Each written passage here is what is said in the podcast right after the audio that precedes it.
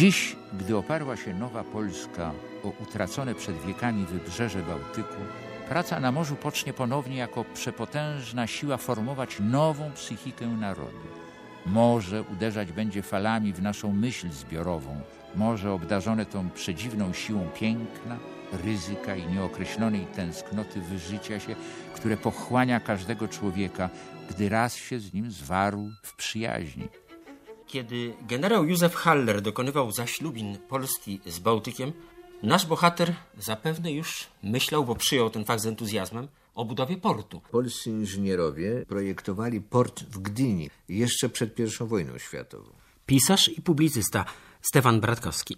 Już wtedy myślało się nie tylko o niepodległości, ale o przyszłej Polsce na morzu. W swojej najkrótszej historii Polski zalicza go pan do jednego z najwybitniejszych Polaków tego stulecia.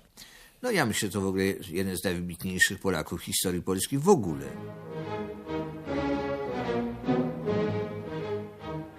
W naszej galerii postaci XX wieku pragnę przypomnieć Eugeniusza Kwiatkowskiego, współtwórcę Gdyni, naszej polityki morskiej i gospodarki II Rzeczypospolitej. Przypomnijmy, Kwiatkowski urodzi się w 1888 roku w rodzinie ziemiańsko-inteligenckiej Galicji Wschodniej, prawda? No a potem y, studia na Politechnice Lwowskiej.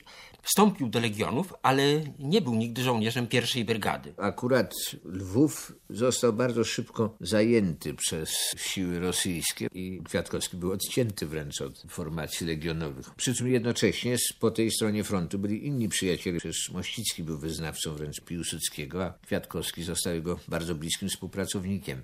Młody na przykład Ignaś zaczął studiować chemię po to, żeby skutecznie produkować bomby do zamachów. Myślę, że w intencjach inspiracji Kwiatkowskiego ten motyw też odegrał swoją rolę. Kończy się wojna i nasz bohater uczestniczy aktywnie w kampanii na rzecz przyłączenia Górnego Śląska. To był inżynier i wiedział doskonale, co to znaczy Górny Śląsk. Zresztą tam była również kwestia Śląska Cieszyńskiego. Z tym, że Kwiatkowskiego zainteresowania oczywiście koncentrowały się przede wszystkim na samym przemyśle. I z góry praktycznie już tam się szykowała praca. Innymi słowy, kiedy trafili razem z Mościckim do Azotów, wiedzieli doskonale, gdzie trafią i z czym będą mieli do czynienia. Znaczy Azotów w Chorzowie, Chorzowski, tak? Jeszcze tak. Mościcki był dyrektorem, a Tak Kwiatkowski jest, on był naczelnym inżynierem. I y, to była fantastyczna zupełnie przygoda, bo odeszła cała kadra inżynieryjna niemiecka, a Mościcki z Kwiatkowskim przy współpracy polskich majstrów i robotników tą całą skomplikowaną technologię uruchomili dosłownie w ciągu miesiąca od przejęcia zakładów. Mościcki wykładał, był nauczycielem Kwiatkowskiego na Politechnice. Z tym, że Kwiatkowski miał także zacięcie publicystyczne, prawda? W 1923 roku opublikował studium zagadnienia przemysłu chemicznego na tle Wielkiej Wojny. I tutaj już snuł takie swoje wizje przyszłej, uprzemysłowionej Polski. Zarówno azoty chorzowskie, jak potem Mościce, czyli azoty pod Tarnowem, to były zakłady, które miały dostarczyć naszemu rolnictwu sztucznych nawozów, które warunkowały no, prawidłową gospodarkę rolną, rozwój i postępy zamożności kraju, bo jednak kraj był przede wszystkim w tym czasie rolniczy. Oni go chcieli zamienić w kraj przemysłowo-rolniczy. Myśleli o tym kategoriami długofalowymi. Przy czym to myślenie było niesłychanie trudne, ponieważ to był kraj bez pieniędzy. Właściwie jedynym źródłem dochodów była praca na tym majątku, jaki był. Kraj był zdewastowany i stąd się wziął ich nacisk na przykład na przemysł państwowy. Nie było innego sposobu. I tu jeszcze taka tajemnica właśnie tych przedwojennych inżynierów. Wtedy oni szli pracować do fabryk pod zarządem państwowym jako do służby dla kraju. 1926 rok, koniunktura gospodarcza i wtedy chyba z poręczenia Mościckiego Kwiatkowski zaczyna karierę ministerialną. Kwiatkowski był oczywiście z tej grupy młodzieży zetowskiej, no, związanej w y, POW z Piłsudskim, ale on akurat do Piłsudskiego nie był jakoś specjalnie przywiązany. No naturalnie, jak wszyscy, cenił go jako zwycięzcę wojny z bolszewikami, jako naczelnika państwa, który uratował kraj. Niemniej akurat dziadek nie miał specjalnego talentu do życia państwowego, a już na pewno nie do gospodarki. Na tym się zupełnie nie znał i zaufał praktycznie Mościckiemu i Bartlowi. Przy czym profesor Kazimierz Bartel został przecież premierem pierwszego rządu sanacyjnego po zamachu stanu. Niestety rządy tej naszej sejmokracji przedtem nie potrafiły się na to zdobyć. Nawet kiedy dały władzę Władysławowi Grabskiemu, wielkiemu fachowcowi, to mu ją potem czym prędzej odebrały, kiedy już postawił polski pieniądz na nogi.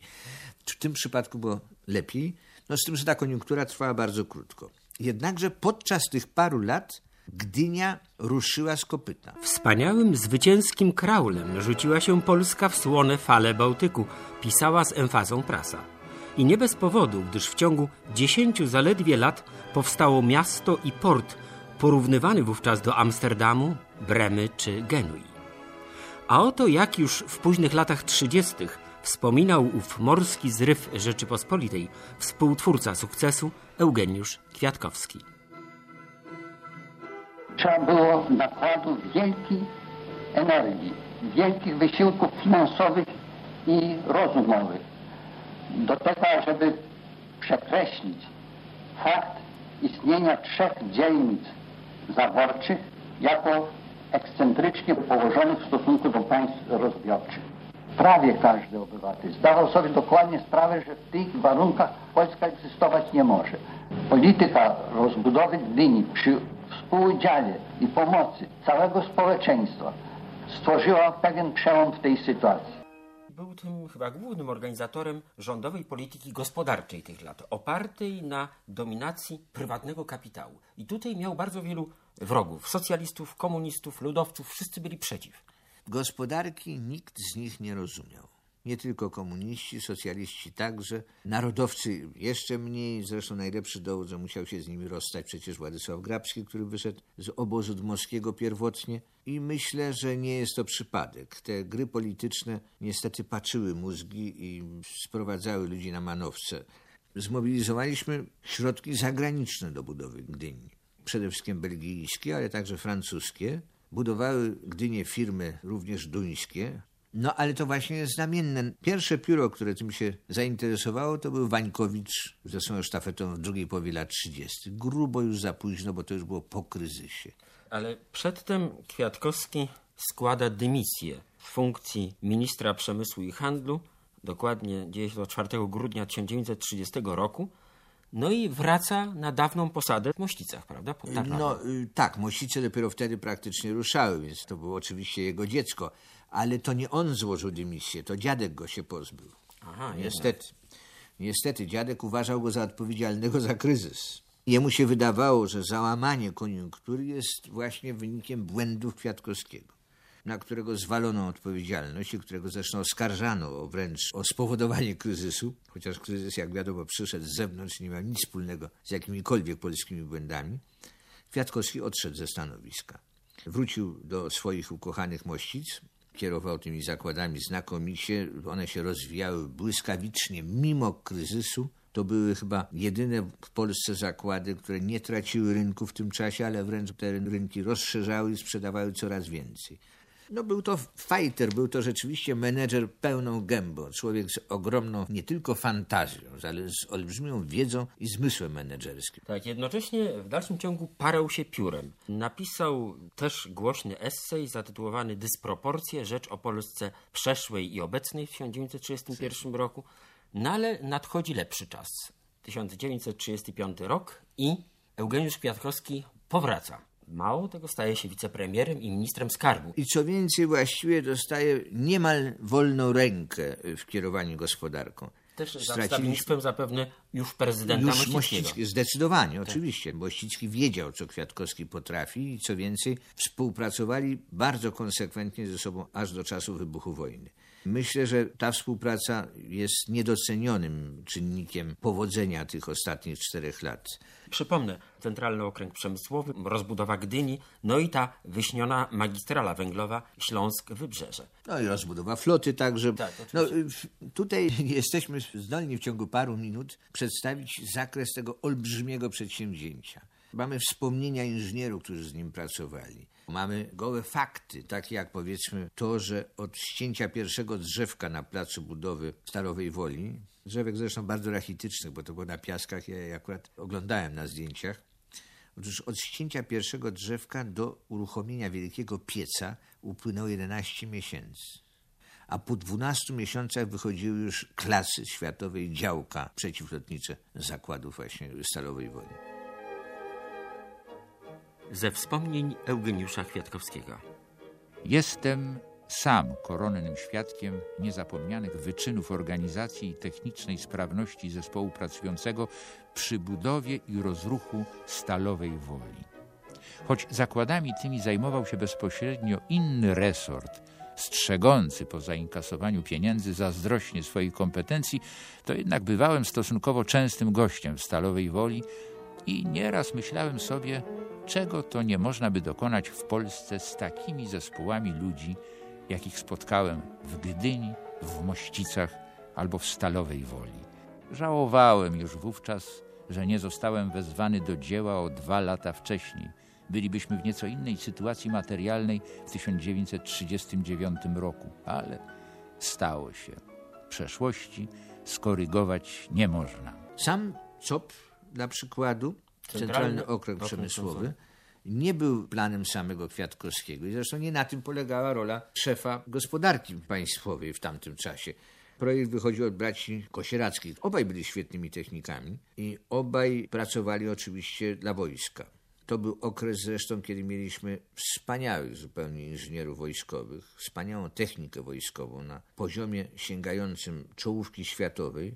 Z tym, że jak słucham tego, jeszcze można dodać świetne samoloty polskie, prawda? I myśliwce, No, cała- i, cała bombowce, kadra łosie. znakomitych konstruktorów i to nie tylko Wigura czy konstruktorzy łosia. W ogóle no, same te challenge wygrywane na RWD to y, wygrywali nasi lotnicy właśnie dzięki tym samolotom, nie tylko dzięki swoim kwalifikacjom, prawda, czy śmiałości lotniczej. No tak, ale jak to pogodzić z klęską? A no niestety do ostatniej chwili przed wojną realizowano kontrakt na łosie, prawda? Czyli wywożono łosie do Rumunii Tak i jest, gdzie indziej. tak jest.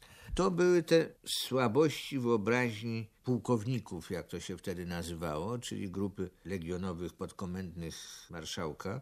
Konflikty między nimi a Kwiatkowskim były stałe. Tu powiem tylko właśnie, otóż myśmy mieli tu inżynierów, którzy skonstruowali rusznicę przeciwpancerną, trzystrzałową, znacznie lepszą niż jednostrzałowe w tym czasie rusznice niemieckie i sowieckie. I gdyby każdy ze szwadronów kawalerii dostał kilka takich różnic, to w ogóle przebieg całej kampanii wrześniowej byłby zupełnie inny, bo blachy czołu Guderiana były wtedy jeszcze bardzo cienkie i spokojnie te różnice z nimi by sobie poradziły. Na zapleczu w sztabie generalnym zresztą siedzieli znakomici fachowcy, ja czytałem ich opracowania i oni wiedzieli, co się dzieje. Tyle tylko, że jak powiadam, Kwiatkowski nie umiał wyszukiwać tego rodzaju ludzi jeszcze do projektowania przyszłości także.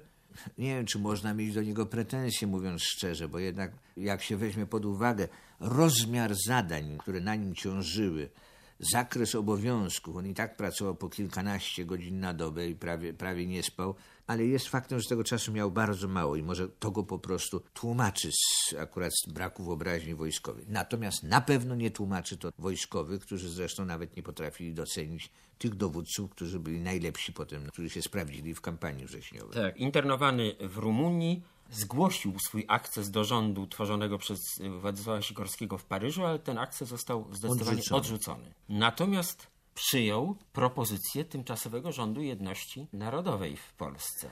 Już No. ludowej. Tak, jak ogromna grupa fachowców, którzy przebywali na Zachodzie. Ale to była kwestia decyzji inżyniera polskiego. Otóż jego zdaniem i większości inżynierów, których sam znałem, należało wrócić do kraju, bo inżynier dla kraju może coś zrobić tylko na miejscu. Jak wyglądała ta oferta nowych władz No, polskich? po prostu przyjechał do niego Borejsza, Jerzy Borejsza, Jerzy Borejsza. skierowany do pracy w kulturze, w prasie, tworzył czytelnika, pierwsze Tak jest, tak. Jego rodzonym bratem był kat straszliwy, jak Jacek Różański. Ale Borejsza, jak i spora grupa wśród tych ludzi PKWN wyobrażali sobie, że oni ten socjalizm będą robili inaczej niż w Rosji. Że to będzie bardziej europejskie. No i że oczywiście jak się pozyska tą polską inteligencję, to się tutaj nie da zrobić tego w stylu sowieckim.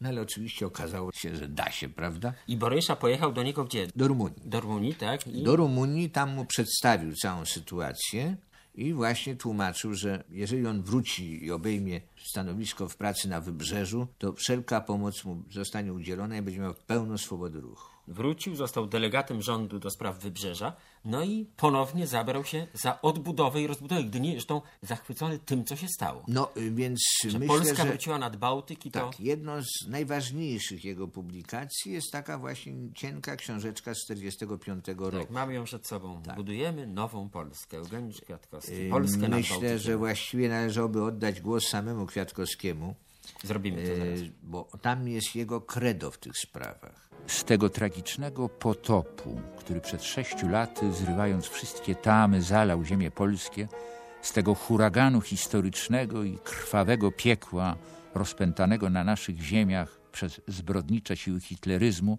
wynosi naród polski obok wstrząsających pasywów dwie pozycje aktywne o bezmiernej wartości potencjalnej. Są nimi cały rozciągający się aż po Nysę Łużycką Śląsk i wielkie wybrzeże pomorskie, wyznaczone historycznymi nazwami Szczecina, Kołobrzegu, Gdyni, Gdańska i Elbląga.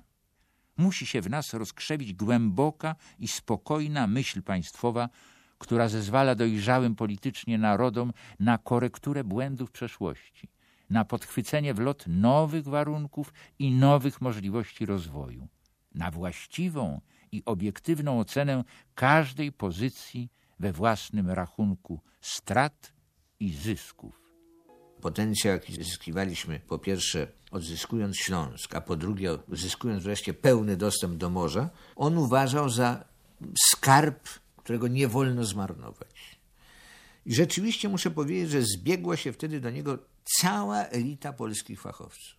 Takiej kadry ludzi, jaką on miał nad morzem, nie tylko w Gdańsku, ale w Szczecinie i tak dalej, bo przecież oczywiście już wtedy się zawiązywał Związek Miast Morskich, To potem mu zarzucano zresztą. naturalnie. Inna rzecz, że później te wielkie budowy socjalizmu budowali w rzeczywistości przedwojenni inżynierowie, tacy jak Czesław Bombiński, y, z przedwojennymi majstrami, z przedwojennymi murarzami. No i szybko to tam też szło. Osiągnęli niebywale dużo, po czym przyszedł rok 48. W odstawkę poszedł nie tylko Borejsza, ale stracił swoją pozycję Kwiatkowski. Został odsunięty na margines, osiadł w Krakowie. Jeszcze po październiku 56 roku wznowił swą działalność publicystyczną, też odżyły w nim nadzieje, no ale już nigdy właściwie nie zrealizowane. Znaczy my w zespole po prostu naturalnie nie tylko pisaliśmy o nim, ale uważaliśmy go za naszą nadzieję, nauczyciela przede wszystkim, ale już nie dane mu było nic zrobić, ponieważ Gomułka nie życzył sobie takiego przywódcy gospodarki jak Kwiatkowski. Zmarł dopiero w 1974 roku, czyli już za Edwarda Gierka i budowy drugiej Polski. Też już nie był potrzebny. Y, Nie był potrzebny, ale przynajmniej miał jedną satysfakcję, jeżeli w ogóle to można nazwać satysfakcją. Y, Myśmy w życiu i nowoczesności bardzo dużo o nim pisali. No oczywiście już o żadnych stanowiskach i o żadnej władzy gospodarce nie mogło być mowy, tylko trzeba pamiętać, że kiedy umierał miał lat 86. Czy rzeczywiście znów idee Kwiatkowskiego są Y, No, te same idee, z którymi szedł nad morze w, po 45 roku.